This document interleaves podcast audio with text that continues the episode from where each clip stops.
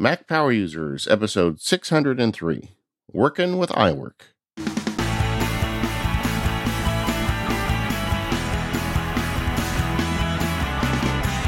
Hello, everyone. This is David Sparks. I am joined by my pal and yours, Stephen Hackett. How are you doing today, Stephen? I'm good, David. How are you? I am outstanding. I don't know why, but I, I just feel really good today. That's good. It's Like you know, the the weather has been super nice here. Oh, you know what? They announced a pass program. It's called Magic Keys at Disneyland. So now I can go back to my remote office again. Very nice. Uh, just a lot going on. And you have uh, you've kicked off the uh, the St. Jude thing. Well, sort of kicked it off, right? Yeah, yeah. So really, September is Childhood Cancer Awareness Month. So that's really when we really get into it. Uh, but we are starting it uh, now. So the, the page is up. It'll be the first link in the show notes to learn more uh, and to donate. But, you know, we've talked about St. Jude in the past. And one thing that's sort of hard to wrap my mind around a little bit is the the truly like global reach of St. Jude. So I've got some numbers for you, David. Uh, that I think right. are really really interesting. So Let's hear. it. Let's hear it. It's it's estimated that more than 400,000 kids worldwide develop cancer each year. But because of the state of the world being so different around the world, only about half of them are ever diagnosed. In the US, more than 4 out of 5 children survive cancer, but in many developing countries that statistic is actually reversed. Fewer than 1 out of 5 children diagnosed with cancer will live. And so in 2018, St. Jude became the first and only World Health Organization collaborating center for childhood cancer. And their goal is to raise the survival rate of six common six common childhood cancer diagnoses by 60% to 2030. So get get that all the way up to 60%. That is like a big ambitious goal and I just love that St. Jude is in the fight in this not just here in Memphis or here in Tennessee or here in the US but truly a global mission. Yeah, it's it's amazing, and I, I just love that we do this every year. We talked about it at the dinner table the other night. Uh, the kids were were both home, and we we knew this was coming up. And we talked about how much money as a family we're going to try and put together this year to help St. Jude, and and I hope you you too. If you're listening, if you want to help Stephen and St. Jude get a jump start, you can go click the link right now and get started. Yeah, yeah, we'd we'd love your support there. So uh, it is stjude.org slash relay. Again, it's the first link in the show notes. And uh, save the date. September 17th will be the, the podcastathon. Looking forward to that. It'll run from 11 to, or excuse me, 12 to 8 Eastern time on Friday, September 17th. And I'm pumped to be doing this again. It's awesome to give back, and it's a great way to give back uh, to an institution that means so much to my family as uh, a parent of a childhood cancer survivor, but also to uh, so many other people out there. Well, I mean, right now in the world, there are a lot of people that are polarized over issues. I mean, of course, the big one everybody knows is Star Wars versus Star Trek, but yeah, there's other smaller ones too. And but one thing we can all unify behind is let's help kids who have cancer get better, you know? and yeah. no matter where you're coming from, where your head is right now, I feel like that's something we can all get behind. And uh, like I said, this is, uh, I'm really, uh, uh, I feel like this is something that's really important. And I'm really glad that mm-hmm. we can play a small role in it at the Mac Power Users community. Um, I have something that's less, far less dramatic. Um, I'm doing uh, some some webinars again. Awesome. I uh, last year I did a couple, and somehow I got off the track. I think with COVID, and I lost the private studio, and everything kind of got weird. But uh, I'm starting to get a little more time when I can like schedule things where I won't be interrupted. And I am going to try and do these monthly again. And I'm doing the first one. I'm starting with Apple Mail, and that is going to be on September 2. That's just this Thursday after this show publishes.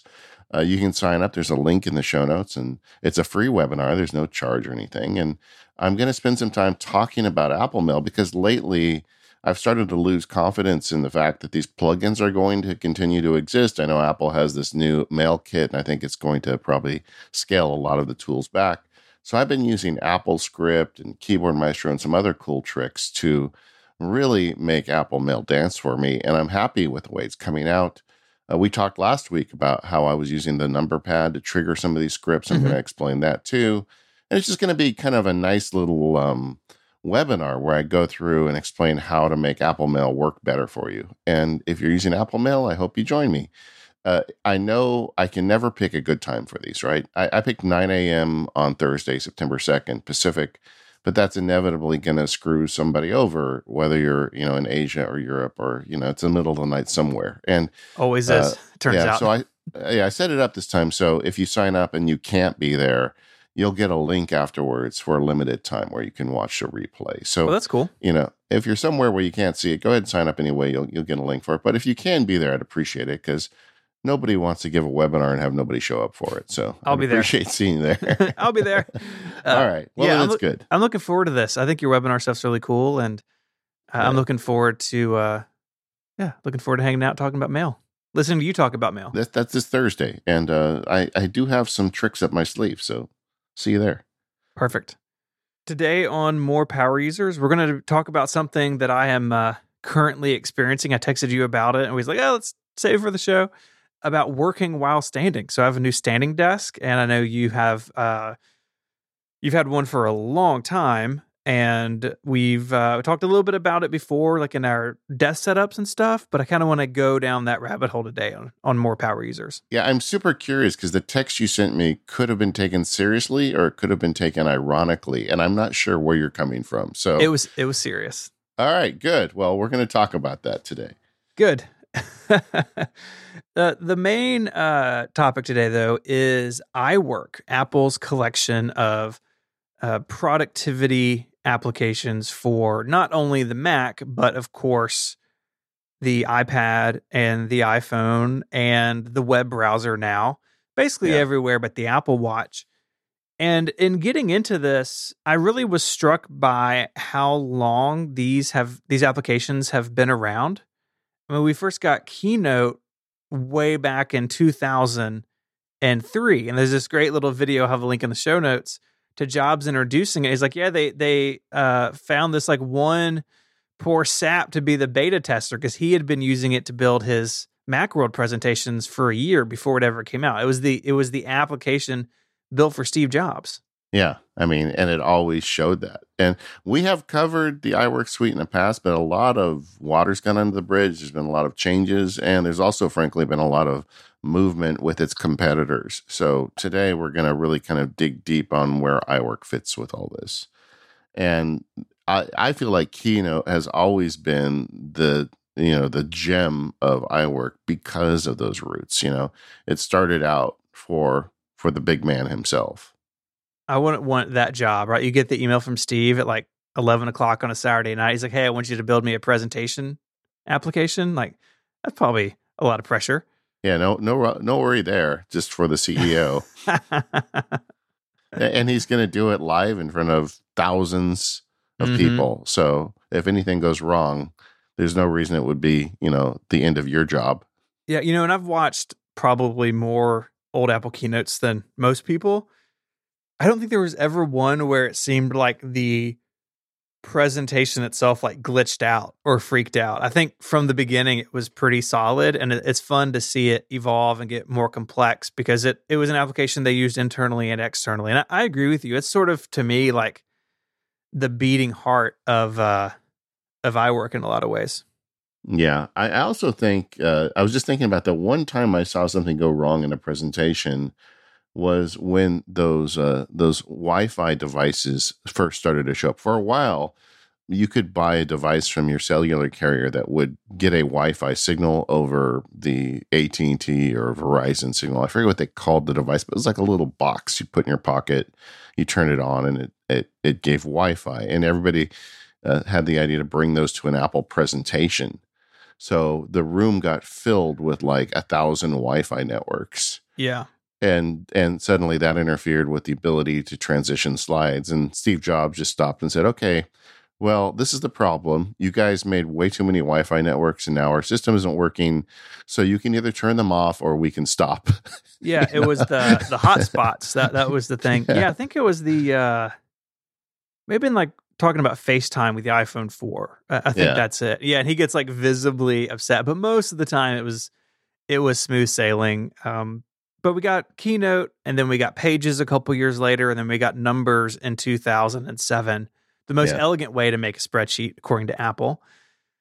And uh, you know this really came out of the world of of AppleWorks, which a lot of our listeners will remember that name. I loved AppleWorks. I used a lot a lot of version 6 in high school and it was this collection of productivity tools. You had a word processor and a drawing application and a painting application and had a database application. iWork didn't go as far as AppleWorks did, but it was designed to meet the needs of of most people, I think, who needed these sorts of tools.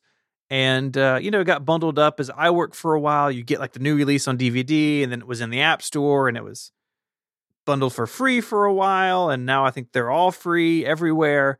But uh, this this suite of applications has a really long history. It's really pretty uh, pretty amazing to think about just how long it's been around. In my mind, it's not that old, but it, it really is. When, when you think about it, is maybe all of us old time Mac users this journey of shortcuts and iWork just one long reach to get back to the days of Apple Works and Yeah. HyperCard? I, I just think we're Yep. we're just inevitably headed back to that that place. But seriously, I I think uh, the uh, iWork suite is much maligned uh, without merit. There is some really great stuff you can do with this. You get it free with a Mac now. I mean, it's so you get a new Mac, you've got the iWork suite, and I I guess you get it free with iPhone and iPad too. But to me, I associate so much of the work I do with these applications on the Mac Me too. and they um and it really has been a journey because they've tried to evolve it. I mean, the the underlying theme, and you're going to hear it throughout this episode, is that they try to make these applications simple to use and elegant in design. Where Mhm. you want to make good looking a word processor. The goal is to make a a printed page, and they want to make a very nice looking printed page at the end of the day. Um, so that's kind of always been the number one on the whiteboard uh, for these apps. But they've also, you know, dipped their toes into compatibility with more popular apps like the Microsoft Suite. They've um, they've dipped their toes into online collaboration. In fact, I guess we should share right now. Uh, we normally outline Mac Power users in Google Docs. This week, we did the whole show in a shared pages document. We sure did. It was a big change for me. Yeah, uh, for you in particular. I remember when you first came on, I said, you know, we've used Google Docs, but there's other, you know, would you like to look at Apple Notes or Pages? And you were just like Google Docs. Yeah, you, you, Docs. was it was non-negotiable. That's a. I think it's the only time I've ever heard you speak in that tone. I, I felt like, man, now I know what your kids deal with. You know, but the, Yeah. uh, but the, uh, it- you know, we. So I put you in a Pages document this week, and we've got some kind of funny stories about that. We'll we'll share later, but. But it is collaborative now, and, and there is a way to do that. So that's there. Mm-hmm. Yeah. Um, so, something I want to talk about in relation to kind of the history of all this, and this is where the iWork suite lost a lot of people, and that's one of the reasons I want to come back to it. Frankly, to to talk about on the show again is what I I lovingly call the Great Unification. you know Yeah. That that wasn't written down anywhere. I just kind of came up with the phrase, and oh, That was it's hard it's hard for me to believe it's been this long, but it was 2013 that the Great Unification happened, and I bet a lot of listeners know exactly what I'm talking about. Yeah, this this was a really big shift. I mean, up until this point, there was the Mac version of iWork, and then we got the mobile versions. Like I remember with the first iPad, it was a big deal that it had iWork, right? It was like you can do your documents and your spreadsheets all on this tablet device. But they were really different applications with pretty different feature sets and the, the mobile versions in particular didn't have a lot of the the more higher end features that the desktop versions had so in 2013 uh, they they were merged and the iphone and ipad versions got better but at the same time a lot of features that were in the mac version i remember in particular apple script support missing in the beginning uh, the Mac apps really took a step backwards. I think it's sort of the same path that maybe Final Cut took. Remember when Final Cut Pro 10 came out and it lacked all this all these things that people were used to.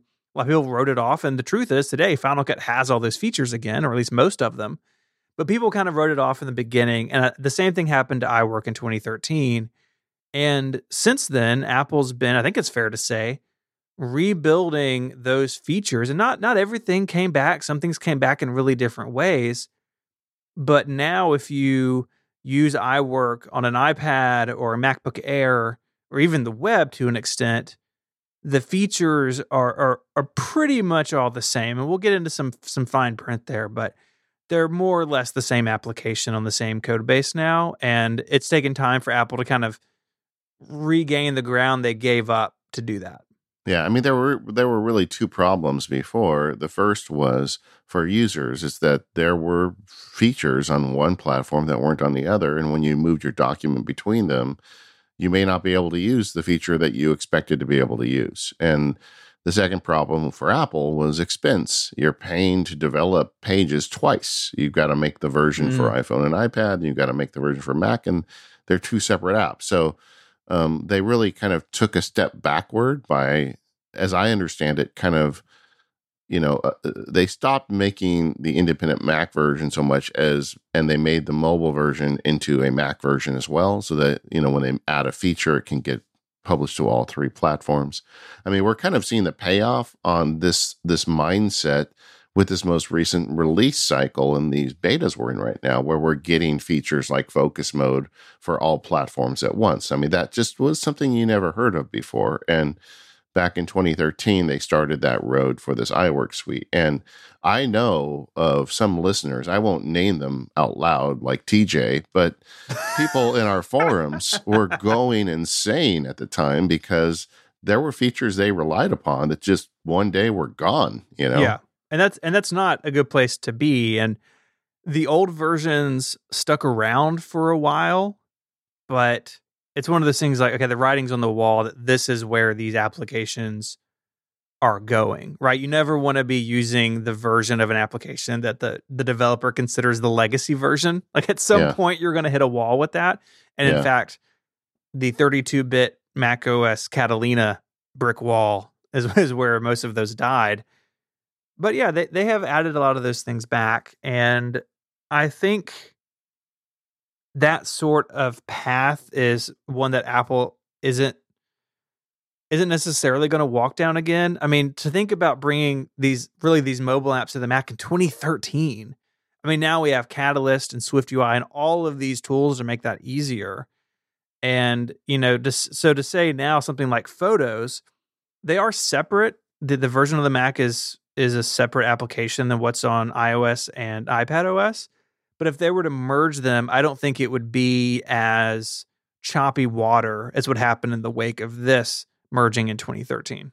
Yeah. Well, I mean, in, in fairness, the, you know, Photos was built in a world where both platforms existed and it was built right. for that purpose. Whereas, you know, the the iWork suite was built for the Mac to begin with. And then like when the iPad was announced, this was the reason they were trying to sell. They didn't know why people would buy iPads, but one of the big pushes at the original event where Steve had that big comfy chair was you can do your iWork documents here. So the mobile version was built to sell iPads. And it's like they there were different, you know, tracks of this software made for different purposes. And you knew that was going to inevitably crash on the rocks. And it was rough for a couple years, but I, I, do feel like at this point that's kind of behind us. I, I do too. And in fact, the new current iWork applications will open old documents. And so I've got a, a support page about that in the show notes, but I went through my like sort of archive drive and found a bunch of really old iWork documents. I mean, some of them from like 2004, 2005, and just opened them and uh, you know sometimes you get a warning that this or that isn't quite right and then when you save it it saves it as an updated file format. But apple i think has done a good job of bringing those legacy documents along. It's not like uh you know some people are stuck with you know uh word perfect documents and they've moved on. You know it's it's a much easier path and i give apple credit for that. They didn't have to do that. I'm sure that was quite a bit of work to do that i would imagine. But if you do have those old you know old spreadsheets old presentations old documents hanging around from the the previous era you can just bring them right along with you. And i, I think that's i think that's great. And I, I to me that is a big sign that apple i think they knew in 2013 that this was going to be a bit of a mess. And so keeping the old apps around as long as they did and making sure the for the file format was compatible i think that was done very purposefully I also know um, I, I've had an opportunity to interact with some of the Apple iWork team, some of the folks on it, and um, uh, and I met with them at WWDC several years ago, and I know a lot of them actually listen to the show, so thank you guys and gals. But th- they also know these guys are very vigilant about that mission of the this iWork suite. They, you know, this is not an app that Apple ignores, where there's like a guy that gets assigned to it every six months. And you know, you can see with the way it's progressed since the unification that you know there is a team of passionate developers behind iWork, and this is not a suite you have to worry about that's not going to get enough support from Apple because it does. Yep, and, and and we're on a course now where every year or so there are major updates. And I mean, I feel like pretty frequently there are also minor updates. It is getting ongoing attention, which is which is good. I mean, you can trust it. Yeah, I saw the other day you had a tweet out about your your very exciting update to the iWork suite. Oh yes, yes, I do remember that. Yeah, I don't like I don't like the current icons, and it looks like in Monterey they're going to change them, and I'm all for that. So that is uh, that's good news for everybody. That's really the most important thing. I think coming in Monterey. this episode of the Mac Power Users is brought to you by Text Expander from Smile. Go to textexpander.com slash podcast to get 20% off with that link and type more with less effort. Text Expander removes the repetition out of work so you can focus on what matters most. With Text Expander, you can say goodbye to repetitive text entry, spelling and message errors, and trying to remember the right thing to say. When you use Text Expander, you can say the right thing in just a few keystrokes. It's better than copy and paste and better than scripts and templates. Text Expander snippets allow you to maximize your time by getting rid of repetitive things you type while still customizing and personalizing your messages. Text Expander can be used on any platform, in any app, anywhere you type. With Text Expander, you can take back your time and increase your productivity. And best of all, show listeners get 20% off their first year. Just recently, I had a meeting with another attorney where we were working on a matter for a mutual client. And during the meeting, we started drafting a document, and I started triggering text expander snippets while he was looking over my shoulder. And he saw how I was adding contract clauses and making changes to the document uh, gender designation and different things that I was doing with text expander. And I wasn't really thinking about it. But at one point, he just stopped me and says, What are you doing? Because he had never seen anything like it. By the time we left the meeting, he had already subscribed to Text Expander. And that's really what happens to people who've never used it before. Once you start seeing it in action, you just realize how useful Text Expander can be. With it, you can not only do, you know, paste in little snippets of text by typing short text, but you can do fill ins and you can do Apple scripts and there's just so much more power in Text Expander. And best of all, it works on the iPhone and the iPad. They even have a version for Windows. So, uh, what are you waiting for? Head over to textexpander.com slash podcast today. Sign up for Text Expander. Let them know you heard about it at the Mac Power Users and start saving time today. Thanks, Text Expander, for all of your support of the Mac Power Users. So let's start with that sort of beating heart of iWork. Let's start with Keynote it's the original application out of them. To me, it's the one that sort of stands head and shoulders above the rest. Not to say that pages and numbers aren't fantastic, but Keynote really is the one to me that is the most apply app out of iWork, I think. Yeah, I feel like Keynote really blazed the path for excellent presentation software if you look back at the time, because I, I was working at a law firm that used Windows, and so we were using Windows presentation software and PowerPoint and all these. And when Keynote showed up, it was just so clear how much better it was. And I immediately adopted it. In fact, as a guy who goes out and speaks at conferences to lawyers about technology, especially, you know, back in the time that Keynote was kind of new and fresh, I knew lawyers that were diehard Windows users that kept a MacBook in a drawer solely for the purpose of giving keynote presentations um, because it was just so far superior to anything out there. And to this day, I really think it has that legacy. And, and I'm sure Steve's influence was there. Um, you know, I have in the last couple years talked to so many former Apple people about Steve Jobs, people who worked with him And I don't think I ever really appreciated how much his taste influenced Apple design. And, um, you know, because there's a part of me that's like, well, he wasn't really a developer. And, you know, but no, this guy would walk in a room and really kind of get to the bottom of what was wrong with your app in seconds. And, mm. and you see that in, in Keynote, like a couple things it does that nobody was thinking about at the time is number one, font rendering.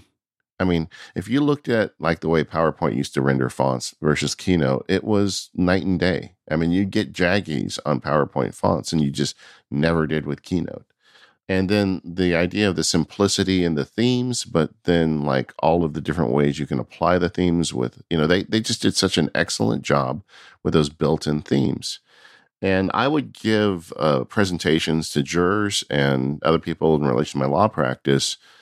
And I would always get asked afterwards for my slides. Um, the uh, you know, there's a thing when you do when you do a trial, you're not allowed to talk to the jury. It's you know, it's really weird. Like you're going to the bathroom and at the urinal, a guy stands next to you and he's one of the jurors. You know, not that I would talk to the guy next to me, but it's like it's weird, right? Okay, this is going this is going a weird direction, but you know what I mean. Like you're walking around the hallway, sure. Uh, uh, but and and so you've got to like look down and like be kind of rude to the people, and uh, and at the end you get to talk to them, and they would always say, "Hey, I really want your PowerPoint slides," and I really believe a lot of it was just the themes and the font rendering of Keynote. It wasn't that PowerPoint was was um you know was worse or whatever but they they're so used to seeing those ugly powerpoint fonts and themes that just the fact that i'm using something different would would make them want to see those slides another thing that it does really good is animation.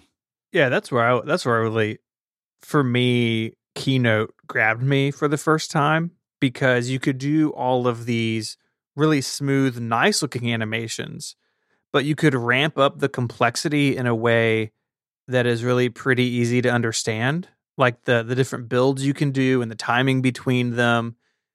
All of that clicked for me in a way that it really didn't in PowerPoint in those early days. And I think even today, those anim- those animations and transitions still look better than anything else on the market. I mean, we'll get down to our our uses of this in a minute, but that's one one reason I still use Keynote when I when I have these things to do because if I, I want things to move on screen, not only does it look great, but there's really not an easier way to do it than just opening a keynote slide and starting to put things on the page.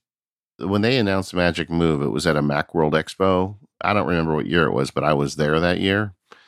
And at the Apple booth, they had this massive, you know, screen, and they had a deck of cards, and they were animating the deck of cards using Magic Move. And Magic Move is where in Keynote you can say, in slide one, I want the, you know, the ace of spades in the upper left corner. and slide two, I want it in the lower right corner. And you say magic move that. And then the keynote automatically builds the animation that moves it from one place to another on the screen. And I was doing a lot of construction law at the time where I would be animating water droplets when we'd have water intrusion cases. And like I had to draw animation paths for each drop of water. Ooh. And it was like insane. And so, but I would do that and they look great and the jurors love it. Then I realized Magic Move, I can do it in one step. And, you know, and Magic Move, like, because we're going to talk, you can use Keynote for a lot more than making presentations, but Magic Move is like always your friend in this. When I had that lunch with the, with the team from iWork, I said at some point during the lunch, I said, whoever, you know, you know, came up with magic move. I owe that guy a beer. And then like the guy across the table from me raises his hand, you know, it was amazing, you know, uh, but you know, th- this team of guys and, and gals at, at, at Apple, they really are thinking through this stuff. And, and you're right, the animations just continue to impress. Like the anvil is another one. I would love to hear the story why they decided to make an anvil. Uh, I suspect it's like a price drop thing, and Steve Jobs said, "I want it to yeah. being an anvil. But but when it drops in the anvil, it like raises a cloud of dust, and it's just like all the little touches are there mm-hmm. that really make it stand out and stuff like that. Because I don't like to use a lot of animation, but when I do use animation, I want it to really wow. Uh, another thing that I think is very happily about Keynote in particular is the ability to bring in uh, video and other media into your presentation. And anyone who used PowerPoint in these early days remembers the uh, the old file format for PowerPoint couldn't have embeds, and so you would need to like have a flash drive with your PowerPoint and any media files you wanted to play. And with Keynote, you just drug them right in; they got copied in. It was just part of your presentation. And uh, I remember being able to to use that in, in presentations and like be able to show a clip of something, and it just be sort of mind blowing to people. And and even today, you can do that in PowerPoint, but it again, it's so much smoother with Keynote, so much easier to do because Keynote has access to all of the stuff on Apple's platforms that makes video playback so good. It just you know it just uses those frameworks and everything is smooth sailing. Yeah, and those video controls are really powerful. You can add keyboard shortcuts to them Here's a power tip for anybody who's giving a presentation about how to use their Mac, maybe to your user group or or friends. You split those videos into pieces at every stopping place, and then you embed them in Keynote slides. And that way, when you play it, it plays just to the point you want and it stops. And then you can talk for a little while and you press the button again and it continues where you left off. And you never have to worry about like the Wi Fi blanking out or something, you know, a notification coming in because you've pre shot all the video. I'm not saying that that's what's going to happen in Thursday at my webinar, but that's probably what's going to happen on Thursday at my webinar. Yeah, you don't want to rely on, on internet access or something like that. Uh, giving a presentation, you want everything baked in for sure. Do you have a favorite transition? Like, hmm, the Anvil one is really good, uh, just because it's if you want to make a big point. But I tend, I mean, you've seen me give talks. Yeah. Uh, the, our presentation style in terms of our slides is extremely different from each other. Sure. Yeah. Yours, like you're using all this magic move, and yours is like a, a Pixar movie. Like it's beautiful to watch, and I'm following along, and you have it all timed just correctly. Mine tend to be basically slides with giant text, and then I talk for five minutes without changing the slide. Sure. Uh, so I tend to I tend to defer to the simpler ones. Yeah, you have like 10 slides, I'll have like 300. Yeah. yeah. That's not an exaggeration. when I when I see the opening statements, you have to share the slides with the uh, opposing counsel before you give your statement and I'd give them a notebook and they really didn't know what was coming for them because it didn't show the animations, you know, mm-hmm. but there'd be like 300 because it would show each phase of the build. And they'd be like, "Are you kidding me? You're going to give, you know, how long are you going to talk?" I'd be like, uh, 20 minutes. You know? Yeah. but the, uh, uh, I, I have one that I don't know if it's my favorite, but it's the one that I keep looking at. They've got an animation called Flame where you like set words on fire or yeah. objects on fire. Piles I want to I want to use that sometime. I don't know when I'm going to use it, but for some reason i like when i actually give presentations i actually try to be very subtle and not go overboard because i think you know if you go crazy with animations it loses the effect. But someday i'm going to set something on fire in one of my presentations. I just don't know what it is yet. Uh, so let's talk about some of the ways we're using keynote. Yeah a, a, big one for me so i mean i do give you know a handful of talks a, a year back in the back in the day, and I use it for that. Again, relatively simple slides, simple transitions. But what's been more frequent for me is actually using Keynote as an animation tool in my YouTube videos. And so if you're watching a YouTube video of mine and you see movement, chances are I did it in Keynote. I mean, there'll sometimes be something that pops into view, like when I'm talking, like over my shoulder, and then animate back out. That's in Final Cut. But like, uh, I don't know why this is the one that came into my mind. But in my iMac G4 video, I have a uh, a snippet of video where it's the three different sizes coming in. I think it's actually using the anvil effect. Maybe that's why I'm thinking of it. And I put that together in Keynote and then exported it as a QuickTime video and dropped it into Final Cut. And I could do that some of that stuff in Final Cut or in Motion or with some plugins and stuff.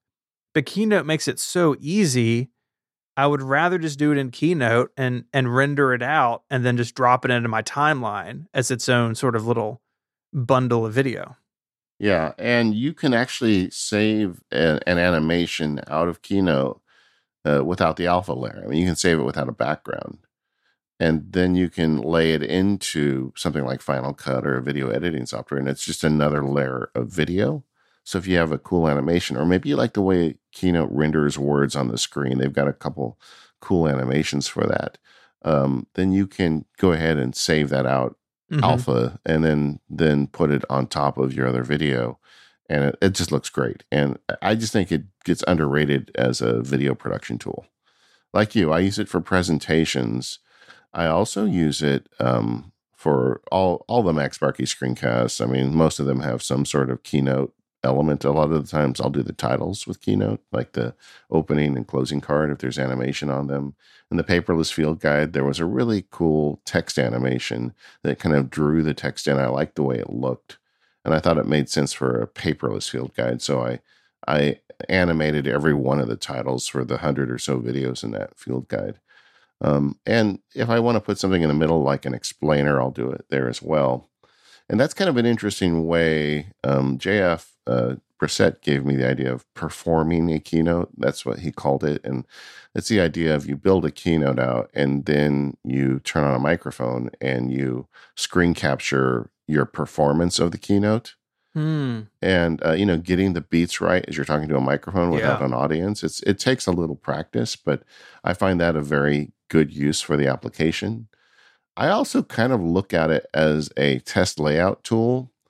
Um, I know there are better tools for this, but I know some developers that like will mock up an application in Keynote. Mm-hmm. You just put the you know the wireframes of the iPhone in, and then you kind of see what the screens or the user interface looks like, and then you can use animations or just you know um, jumps between slides to see how you would go from this to that, and see if you think that would work you know the layout tools in keynote and this is true throughout the iwork suite are amazing you know when you put a line on the screen if you want it to center or you know, hit it in the dead center or or vertical or horizontal center or on the side everything just snaps together and uh, even does that with object spacing so like if you've got three things on the screen you can drag them until they they snap in on a horizontal center so they're all on the same line across the screen and then you grab the center one and move it left or right until it's the exact center of the other two objects. Yeah. And I mean, this all takes seconds, and then mm-hmm. you just select all three of them, and then you drag them to the dead center of the screen, and you've got a, a very quick way to do object layout on a screen. And yeah, as a killer feature, in my opinion.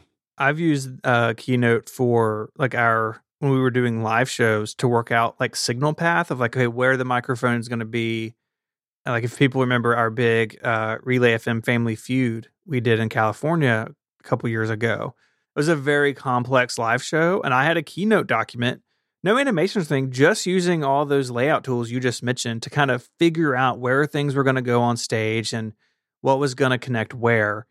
And uh, I really want to highlight what you said about the alignment and the distribution tools in so many other applications, you've got to select the objects and hit align or distribute. And, you know, like in, in Adobe applications, there's little icons and you, they're not super clear what they mean. And a- these Apple apps just do it automatically. They, they, they want to make that really easy to do. And yeah, absolutely. I mean, I've done, uh, you know, in videos, just slides that don't even move, but because the text and alignment tools are so much better than they are anywhere else, just export out a PNG out of Keynote and drop yeah. it into a video or drop it into another document.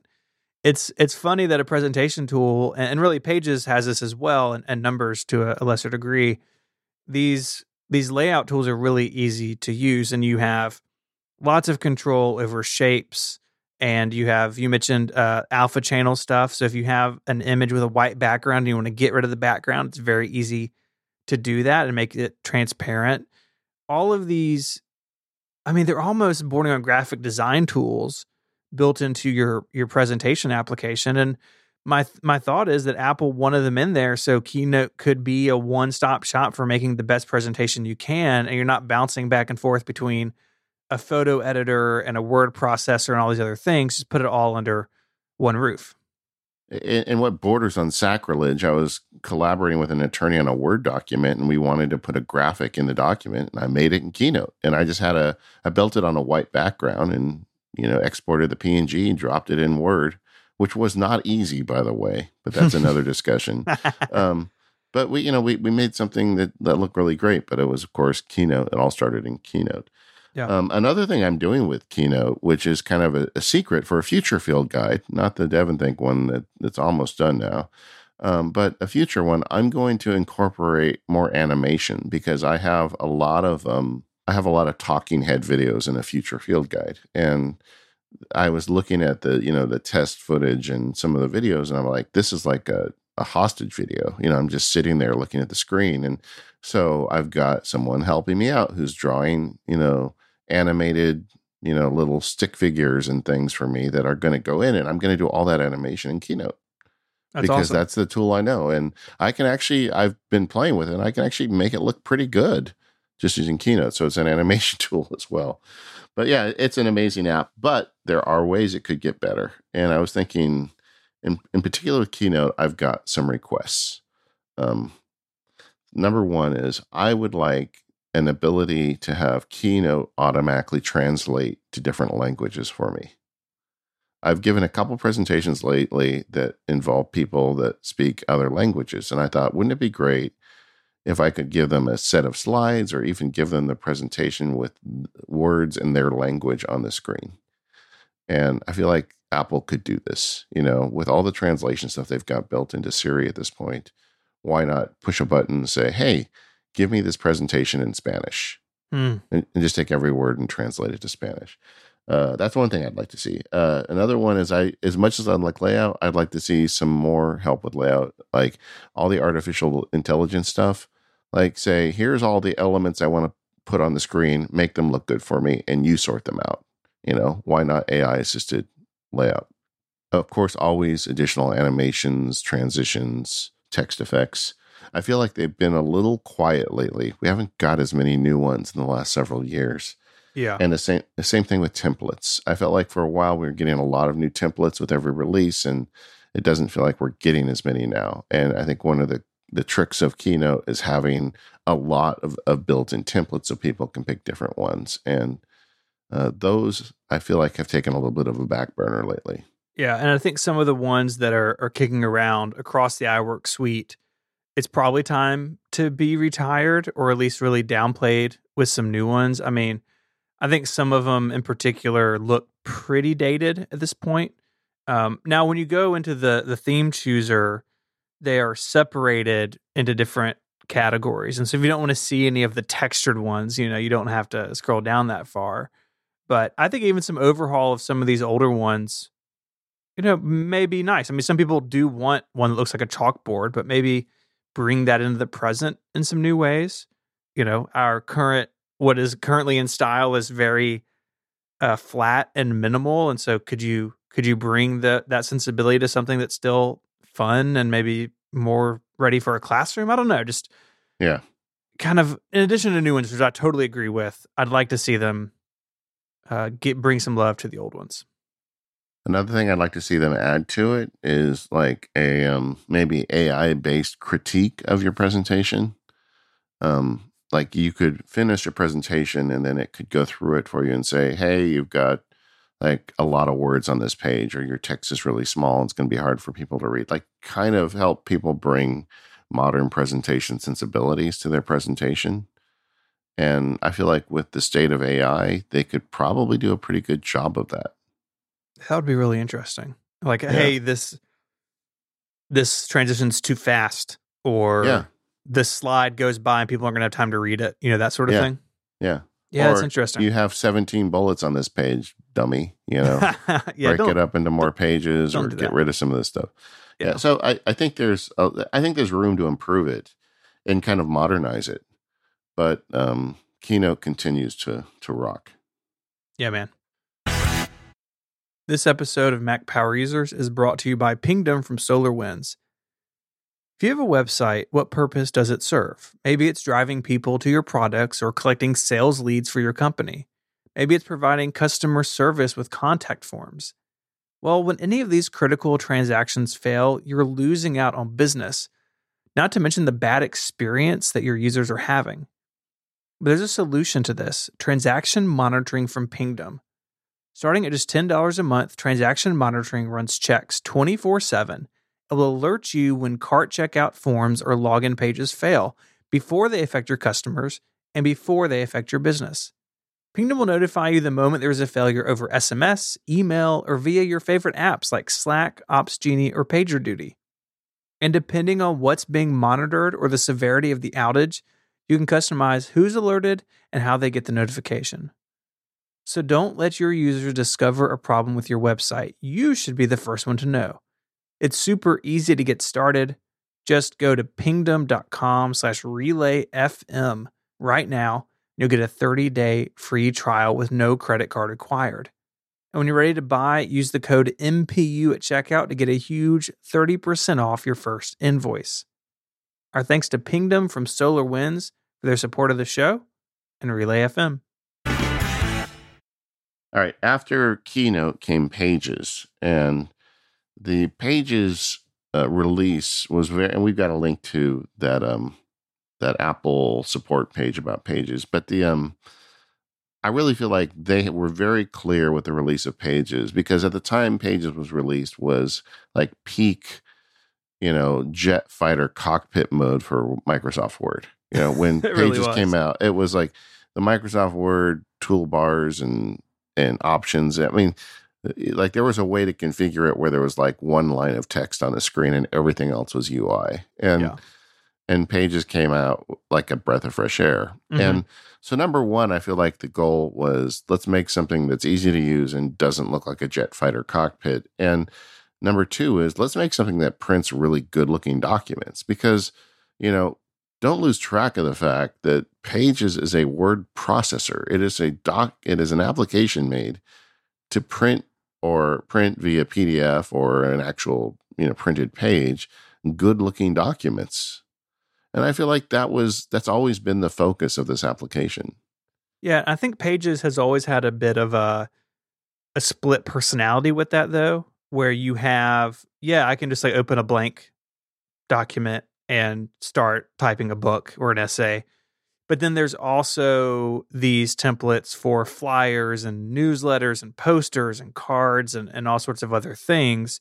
And so it can it can scale up from a basic word processor all the way up to something where you're you know you're putting together some really nice thing to hang in the wall of your dorm, you know, talking about the next, you know, Yeah. campus meeting or whatever, right? It it really scales upward in a way that I don't think Word really has ever reached. I mean, even today and, and current versions of Word, bringing in a lot of imagery or layout is not easy, you know. And, Yeah. and back in the day, people were using Microsoft Publisher for that, and you still see Publisher documents floating around sometimes, and it makes me sad. But Apple kind of went after both applications with Pages, and to this day, it, it still holds you know, kind of these different tracks within it. Uh, and that's even before you get to like the EPUB thing that was added a few years ago when iBooks Author went away.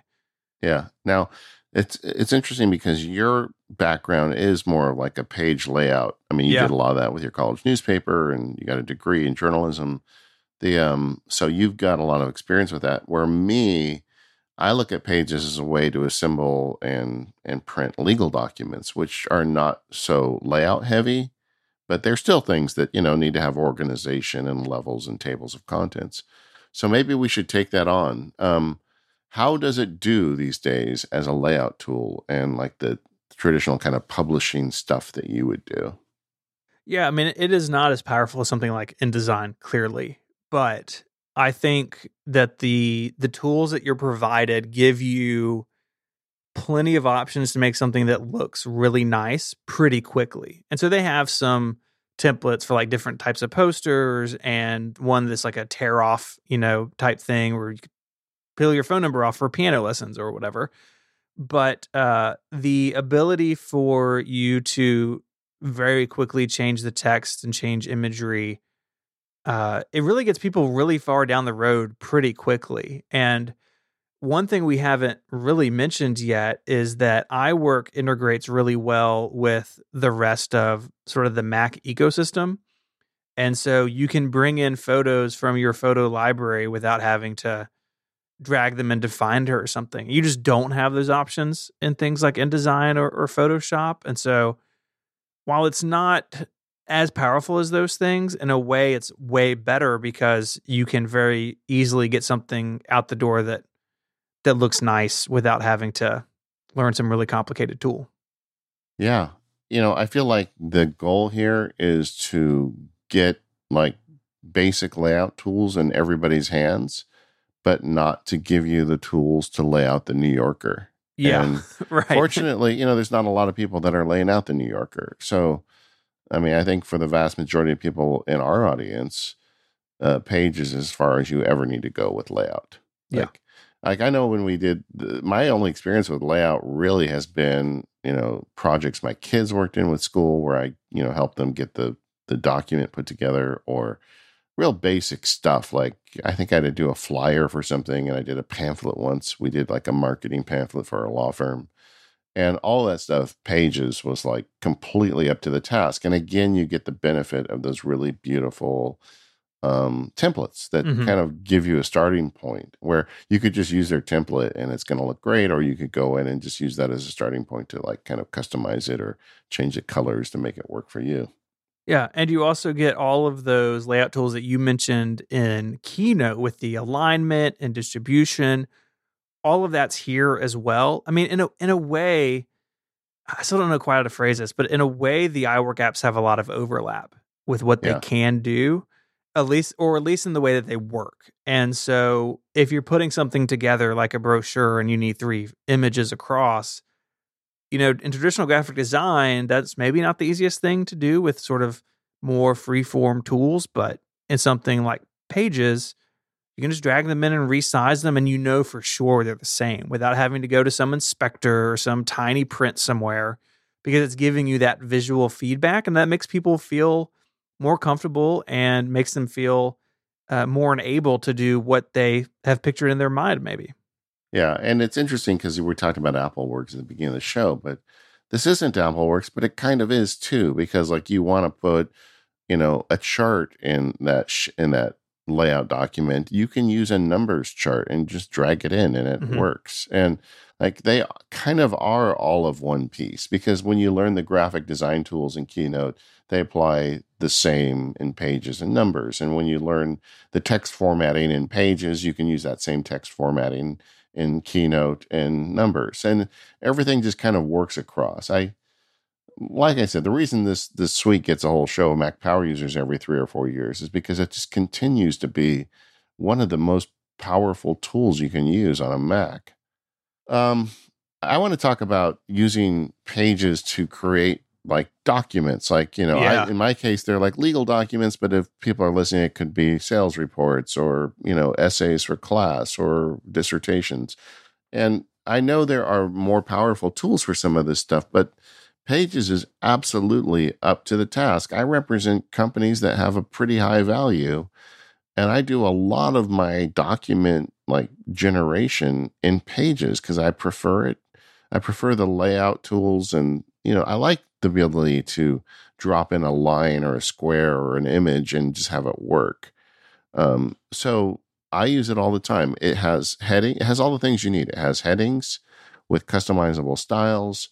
It has a beautiful layout. It, you know, and so I, I do like a lot of corporate documents or like uh, documents that I don't need to work with other lawyers on are almost always done for me in pages.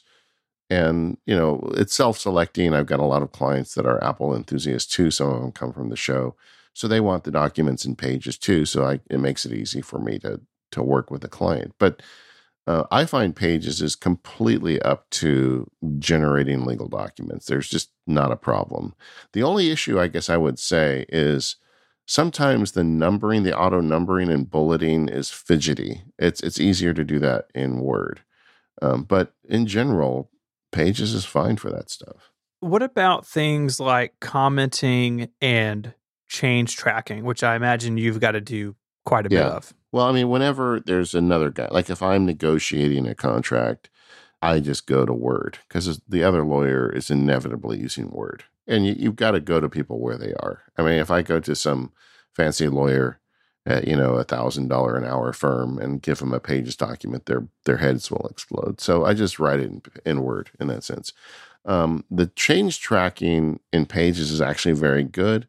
I like the user interface element of it better than the way Word does it. It allows you, there, there's some things like copying and pasting into change tracking comments is in Word sometimes fiddly. I, I, think there's a bug or something, but but so a lot of that stuff is more stable in Pages for me. That being said, I rarely use it because if I've got another person, we've got to use Word. And Word has added features over the last few years where you can like you can have multiple comments on the same text between people looking at it and you can resolve the comment. Word has Word has kind of upped their game on this to like the next level of what you would need and Pages hasn't done that yet. Um, so it's not as um, as powerful, but it looks prettier. I mean, that's a theme, right? Yeah. Yeah, these applications all look great. I mean, even in our document I had a couple things highlighted and just the way they highlight and the way the comments come in, like it just looks nice. Uh, especially me who's used to Google Docs for everything. It's like, oh, this is really polished and really kind of easy to understand what's going on. Yeah, the page preview mode in in Pages is is great. The ability to scale the text when you're proofreading is great. I mean, they they got so many of the little things right with this application. I would like to see some improvement. Like I was talking about earlier, I believe bullets and numbering is not as intuitive as it is on Word, and there aren't as many options. And that's something I actually have a lot of need for. I'm not sure how many users have the need. Maybe I'm an edge case, but uh, I feel like that could improve. Um, uh, some of the page layout stuff I think could improve too. I mean, they, they can always get better at this stuff. Like a lot of the comments I made earlier about Word, I would like to see them across the whole suite.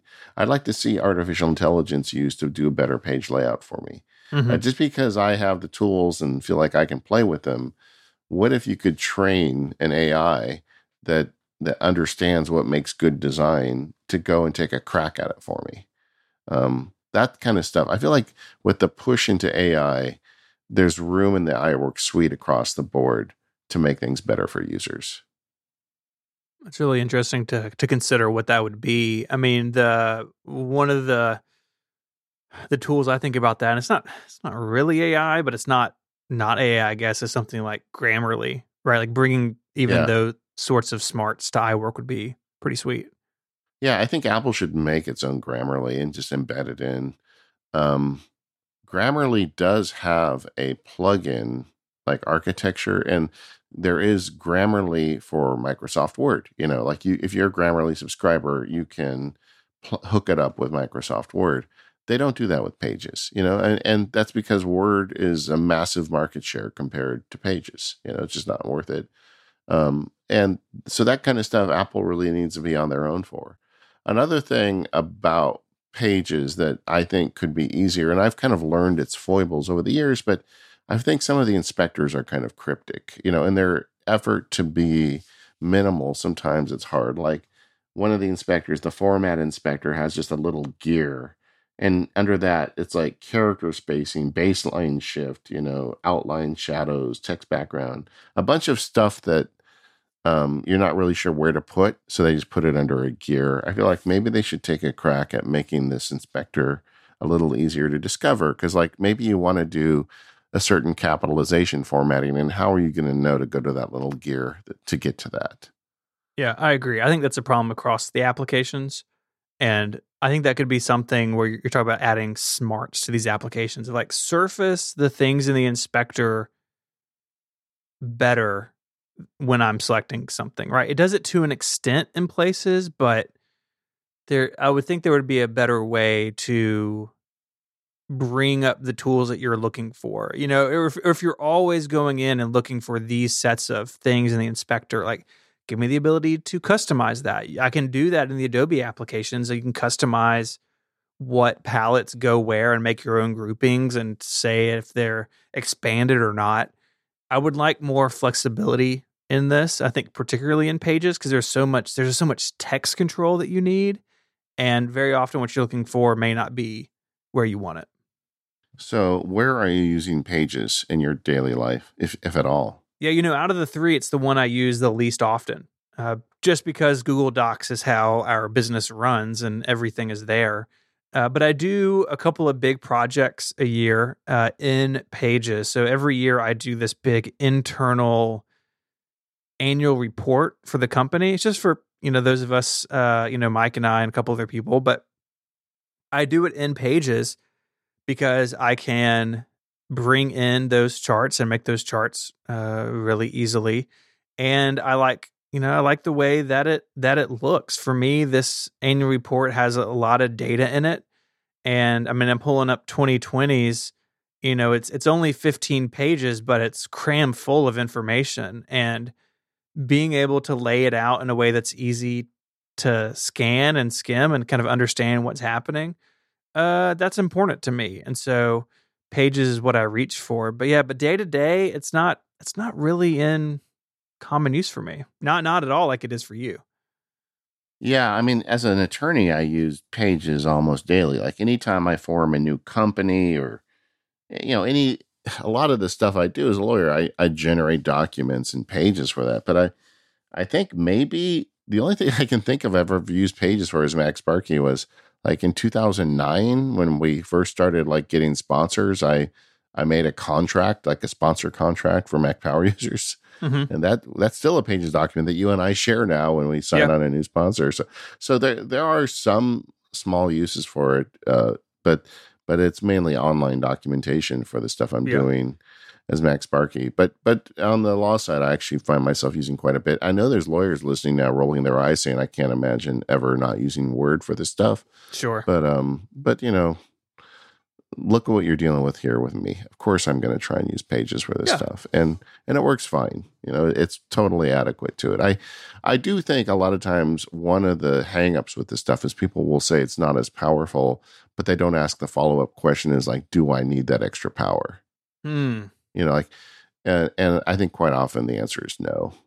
Like when I um was writing those books for Wiley Press, I did them all in Word because that's what they wanted. But we could have com- we could have totally written those in pages. We didn't need all the fancy word stuff for those books. Yeah, the idea of an application being quote less powerful and looking at what those things are, I think that applies to numbers more than any of them because Excel, out of the Office applications in particular, Excel I think is the most complex in what it can do, but at the same time, numbers fits my needs basically 100% of the time because those things that Excel does are not things that I'm doing, right? If I just need a simple table or a nice looking chart, I'm not reaching for things like pivot tables, which are an Excel feature that are like, it's kind of in numbers, but not really in numbers exactly the same way. But I don't need those. And so I don't miss that extra functionality. Yeah, I feel like the pivot tables is like the drinking game of this comparison. It always yeah. comes up every time it's mentioned. And and they're great if you're going to, you know, orchestrate the hostile takeover of another company. But for a lot of people, you don't need that feature. And it's just a question of whether you do or you don't. And mm-hmm. and I know also like another thing that Excel has is a lot of people are really good at Excel. They, that's like their programming language. They've learned to make Excel dance so well that the idea of leaving it is just, you know, yeah. not good, you know. And I get it, and that's fine. You use Excel if that's your thing. But there's a lot of us that occasionally want to put together a simple spreadsheet. Um, like another like legal example for me is uh, when I make a new company, we have a page in the corporate book that is a ledger of all the stocks certificates, you know, who were they issued to, what date, how much did they pay for them, stuff like that. And the way it's done is usually like they when you buy a corporate book, like people pre-print these forms for you and you get on an old fancy like Corona typewriter and you type it in. And so I always just throw those forms away and I've built a numbers sheet that is that. And I fill it out online and print it out and put it in the book, and it can look really nice. And I just like the way numbers looks. Mm-hmm. Oh yeah, and I, I think it, everything we said about PowerPoint in terms of taste and ability to customize, it's all in numbers as well. I mean, you can make these beautiful charts and graphs and really fine tune them exactly how you want them in a way that I don't think any other application really matches. Uh, you know, certainly not Google Sheets, which I use a lot of at work. You know, our, our big stuff at Relays in Google Sheets because of the collaboration works better for us there. But like I said, when it's time to do that annual report, making charts and graphs in iWork gives me exactly what uh, what I want. And I think the one of the super smart things Apple did in numbers in particular is the way that you build a chart or graph based on a table just totally flows with the way I think a lot of people think. And so you make your table with your columns and rows, and then you basically select out of there what is going to be a chart, and you can change the chart type. But the way that it shows you, okay, this bar corresponds to this column, or this part of the pie chart is this row, the way that those things are linked visually is so easy to understand and it's really easy to to be able to wrap your mind around okay this is why this chart looks this way. And if it doesn't look the way i expected it to it's really easy to get it to do what you were expecting.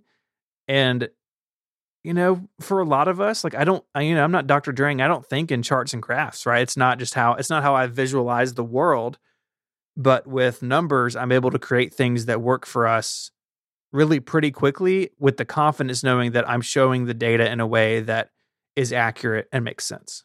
Yeah, and the the way they render the charts and graphs is really impressive. I mean, 3D, 2D, most of the common chart and graph styles. Again, I would guess that there's probably more available. I haven't checked in Excel lately, but but the ones that numbers does look gorgeous and when you put them into a pages document or to a keynote presentation you're going to be really happy with the output uh, one thing i wanted to point out in numbers because it's something that i use in numbers quite a bit so very often i have to download a big csv you know maybe it's from stripe or memberful or some other product that we use and i need to be able to sort the data pretty quickly and you can do that in excel or you can do it in in Google Sheets, but I prefer to do it in numbers because the way that uh, it's what they call smart categories.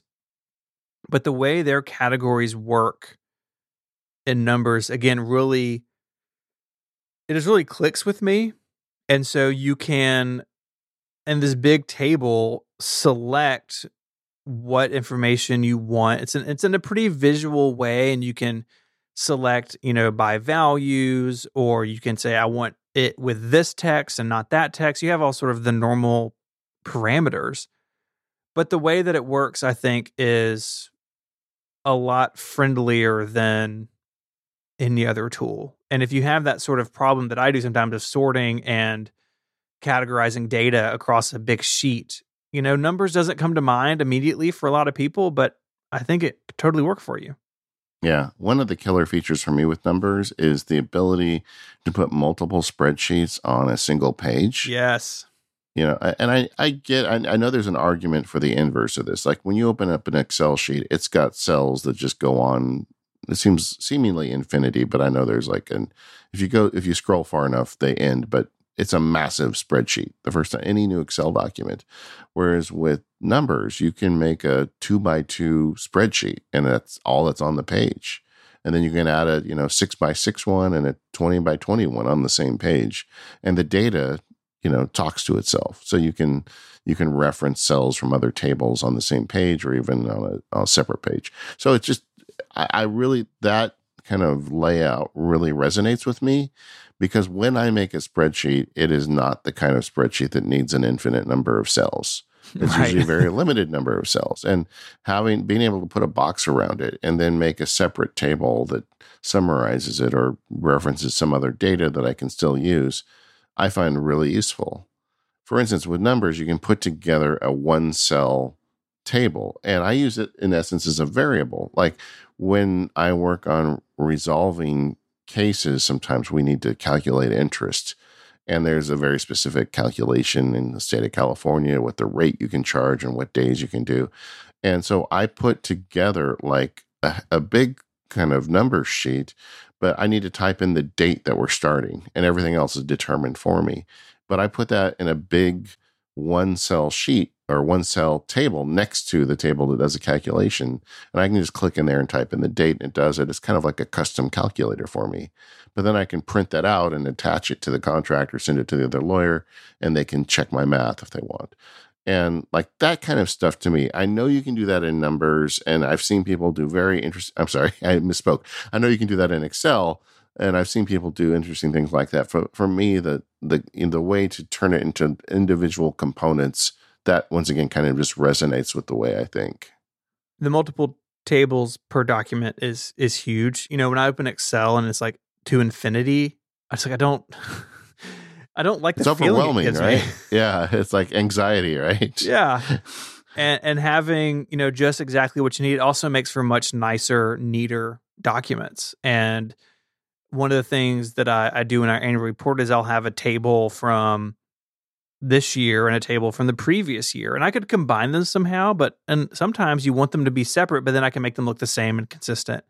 And again, it's that visual layout stuff that's across iWork. You know, you don't think about that when it comes to spreadsheets, but it can totally make your spreadsheets easier to easier to read, easier to use and that means that people are going to be more likely to get the information. They're not just going to gloss over it because it's a infinity number of cells.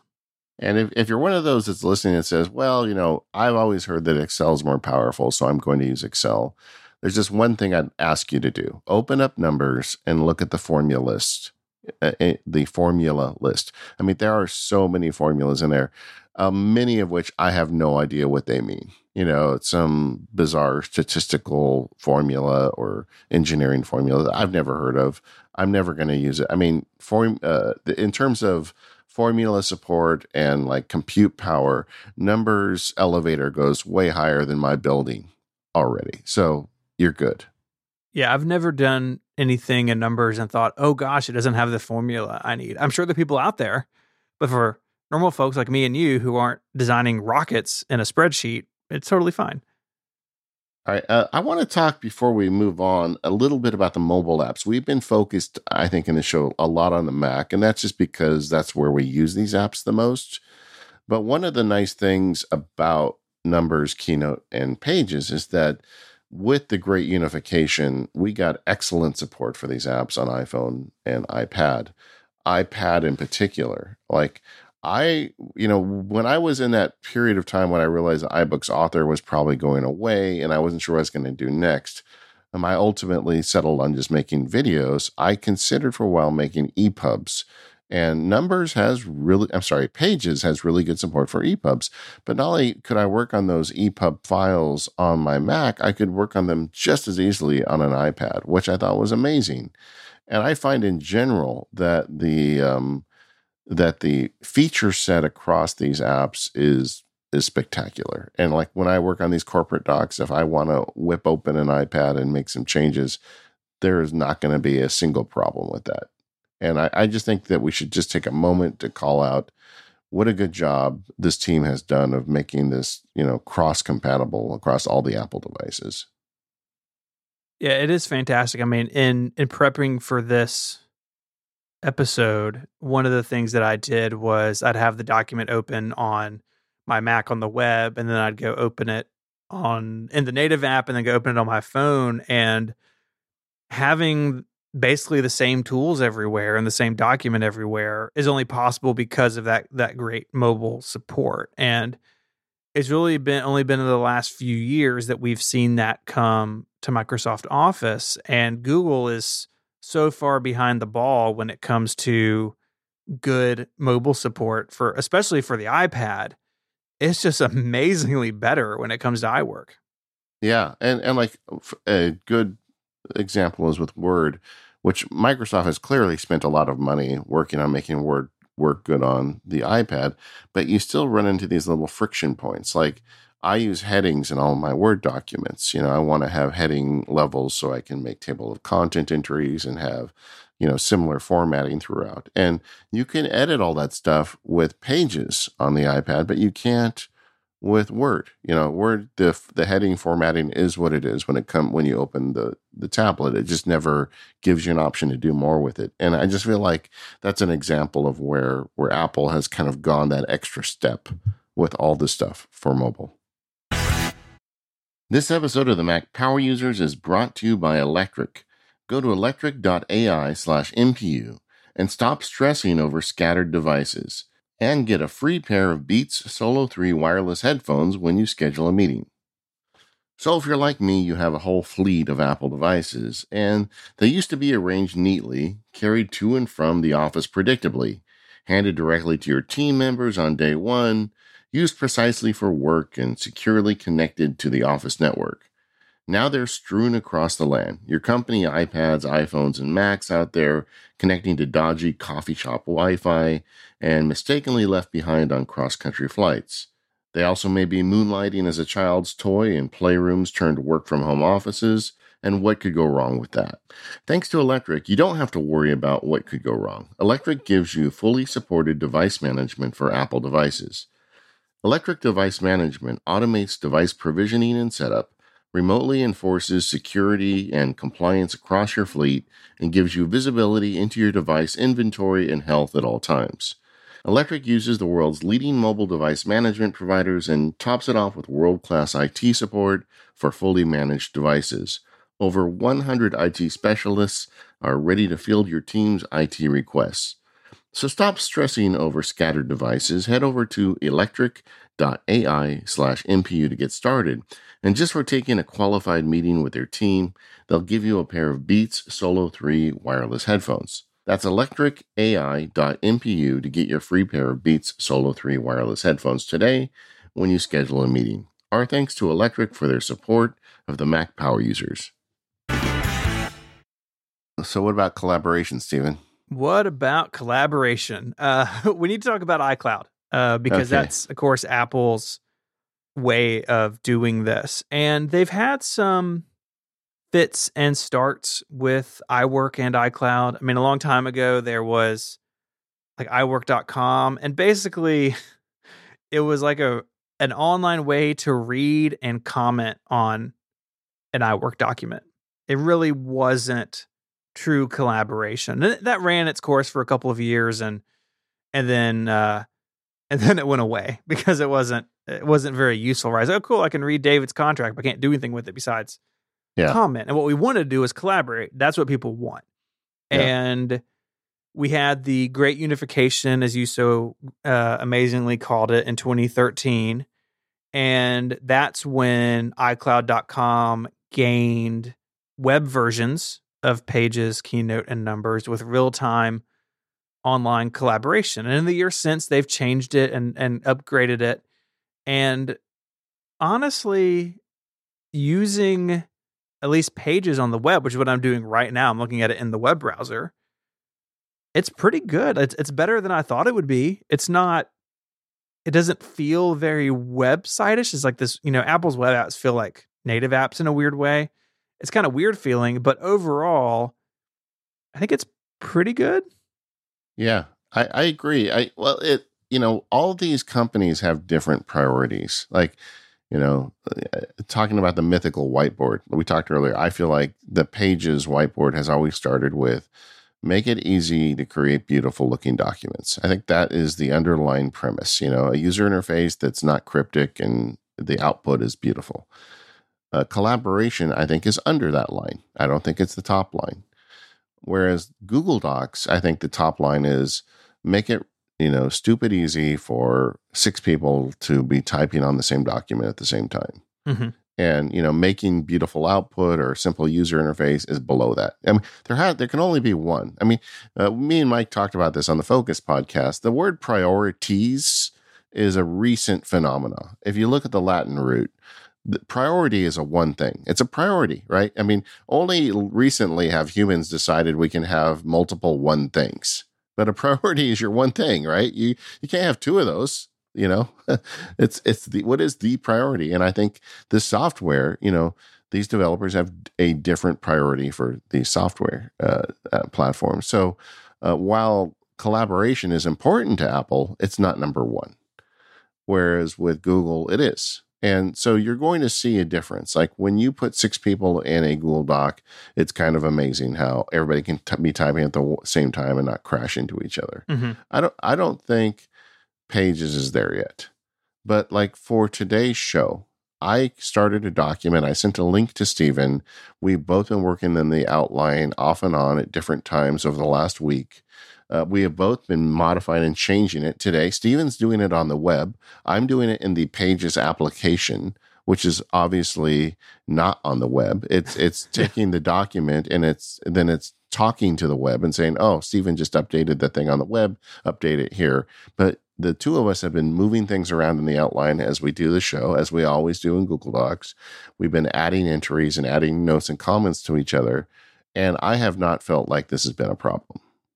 Yeah, yeah, me neither. The, the collaboration stuff has been has been solid. Uh, I, now I did run into an issue over the weekend where Pages was just offline at iCloud.com, but I could still do it in the Pages application.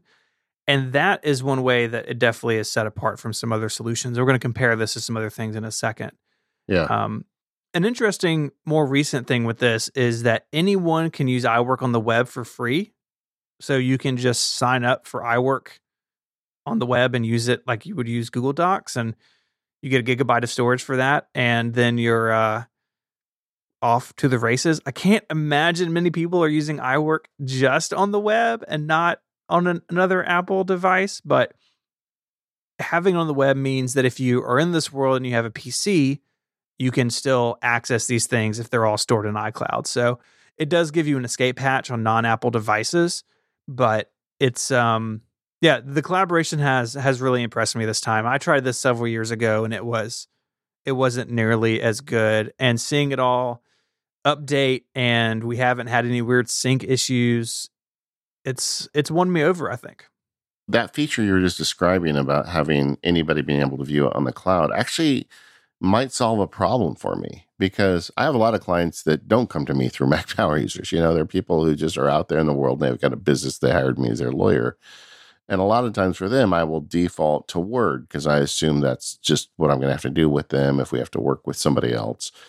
And, but they don't own Word and they don't own pages either. You know, they that's just not what you know. Maybe I got a guy whose business is the business of making motorcycle brakes. You know, he's not going to be that interested in having a word processor. And like when I want to share something with him, I usually just have to print it as PDF and send him as a PDF. And even I will print it as PDF with my change tracking turned on so he can see that. But giving him an you know, a pages link, a web link where he could go in and actually see the text on the web and interact with it might be actually a better solution for him. Hmm. Yeah, maybe. At the very least, yeah. it's going to look nicer. yeah. There's something to, to, be said for that. Um, yeah. Yeah. And that we didn't say that, but obviously this is the probably the best best looking outline we've had because oh, it's oh, yeah. got all those those tools in it. Yeah, it looks fantastic. Uh, a couple of those little things to know about the collaboration. It can work offline. So, say that you had that Pages document and your MacBook Air was offline. Uh, those changes are saved, and then uploaded to iCloud when you come back online, as long as it's within 30 days. There are some features, and there's a there's a list of them in the in the show notes at a in a support document. A list of features that you can do in the native apps, so like you using the Pages application on your Mac, that aren't supported in collaboration mode. And Apple's workaround is to stop sharing the document, use those features, and then share the document again. And like Apple, that is not a good s- solution. Like that's not a yeah. solution. And so I hope yeah. they continue to make that better because that's a little bit ridiculous. It's probably just a holding you know, they're probably working on the feature. And in the meantime, this is the best you can do. But yeah, that's no fun. Yeah. And it's some like really specific things. Um, but it's not things that necessarily you're going to never hit. So I don't know. It's that was an interesting thing for me to come across and research for this. Yeah. I, I do think though, collaboration, like so many Apple like cloud related things got a bad rap early. Like I, I was like I had a beef with you guys over on Connected when you had like a document and you had opened it up to like hundreds of people. I forget what did oh, you like yeah. publicize it and you're like, oh it broke, see it doesn't work. And I was thinking, you really weren't very fair, you know. I mean, you know, it's like we want to find out if we can fly an airplane, so let's, you know, let's put you know, let's load it up with a hundred cows first and see if it takes off the ground. Oh, it didn't work, so we can't fly. You know, uh, the um, the I, I think what you've got to do is is look at this, you know, in terms of the priority. Collaboration is not the priority of this application, but can you collaborate? Yes, within reason. You know, if you've got a few people working on it, you're good. And and what shocked me is that we're working this outline as we record today's show in real time collaboration, and it's not breaking. That that's where I thought the test would be. Uh, what about uh, this in comparison with Office? You're using Office a lot more than I am. I have it installed, but I basically only open it when I have to. Yeah. So h- how does it stack up? It. I mean, it's good. I mean, I think that uh, we have covered that kind of a bit throughout the show. In in general, the Apple iWork suite is prettier and simpler, and the Office suite is more complex and more powerful. That said, uh, that is not as true as it used to be. I feel like over the years, Office has made a lot of progress to simplify their UI and to make it prettier and to make better slides with with PowerPoint and to make simpler charts with uh, Excel. I mean, uh, uh, you know, Office has made moves to kind of bring it together, and at the same time, you know, iWork and iWork suite has become more powerful. You know, they've added additional features, and you know, Numbers has more formulas than it did when it first launched. So I feel like they're kind of heading toward each other, but that underlying priority of, um, you know, the iWork suite is there to look good and make nice looking documents is true. And Office is there to to do whatever you need to do if you're going to use the Office suite with your work. And whatever power feature you need, they're going to take the extra mile to put it in. And the iWork team is not going to do that. So you've just got to figure out what the priority is for you.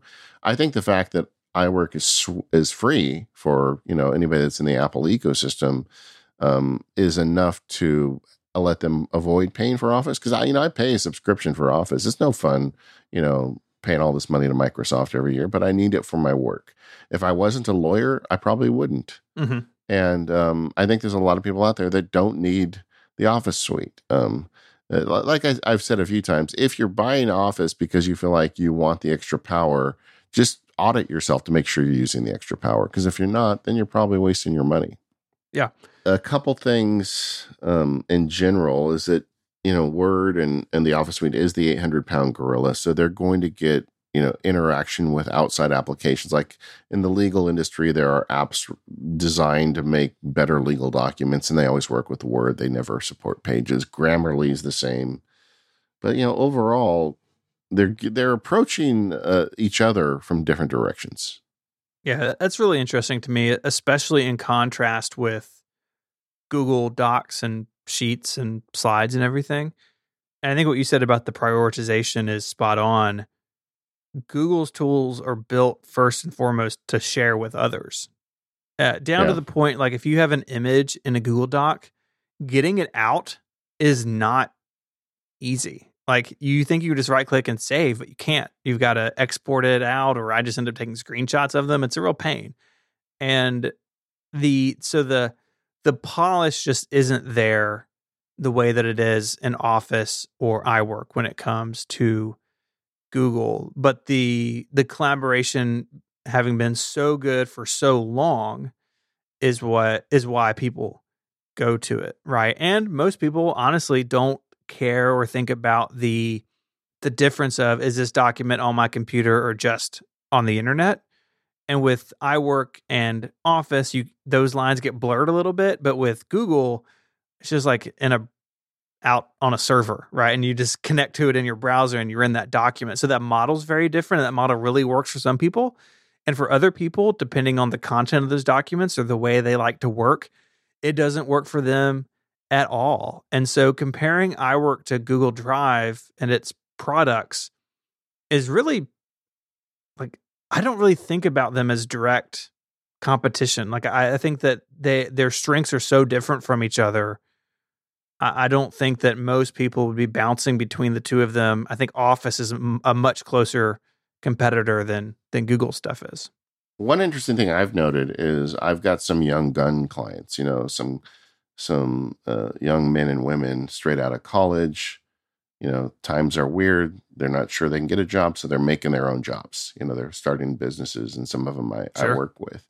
And they've grown up using Google Docs through school. Yeah. And Google has such a foothold in the school system that they want their legal work done in Google Docs. They want me to do their contracts and what on Google Docs, and they can comment on them and we can collaborate with them. Um, and this is where I'm the old guy, but I don't want that to be the final form of the contract. When it's done, um, I don't want them sharing a link with the other guy because I don't want them to suddenly make changes that we didn't know about. And so it's a collaborative environment for me to a certain extent, but at some point I insist on bringing the text out, putting it into an actual word processing document, applying formatting, printing a PDF, and getting people to sign that. And um, I just don't feel comfortable enough with Google Docs because of its because it is so fluid in nature I don't want legal docs in Google Doc. You know, I just don't want a finalized version in there. It's it's a fine platform to develop something, but at some point you've got to like, you know, say, okay, this is it. This is the one we're going to sign, and then I do other things to it. But it, it's kind of an interesting thing that I think going forward, you know, if we do this show again in five years, there's going to be a lot more people just using Google Docs as the platform of choice because they grew up with it. I think that's absolutely right, and I think when you look at you know who is leading in education that is a strong indicator that google is is really getting people to stick to their ecosystem. Yeah and i think microsoft office should be concerned about that. I do too. Yeah. I think that's it. I think that's uh yeah. that's the state of iWork in 2021 yeah it's still a very good platform. Uh, I highly recommend it. I, th- I don't think it gets enough credit. That's why I like to give it a focus on this show once in a while, is because a lot of people have this gem on their iPad, iPhone, Mac that they're just not taking advantage of. And there's so much you can do with these apps. I'd encourage you to check them out. Yeah, I feel the same way. In fact, I kind of feel like I had been sleeping on this a little bit, and uh, it was good to refresh my experience with it. And uh, yeah, it's especially for something that just comes on your devices. It's really hard to beat these things. I mean, these are professionally made apps, and they're free. Yep. Doesn't require a yearly subscription. Just open it up and start using it. Mm-hmm. Either way, we are the Mac Power users. You can find us over at relay.fm slash MPU. That's where our show is. The forums are at talk.macpowerusers.com. Maybe you've got some cool uses for these iWork apps. Share it there. We'd like to hear about it. Um, and thank you to our sponsors this week Smile, Pingdom, and Electric. We'll see you next week.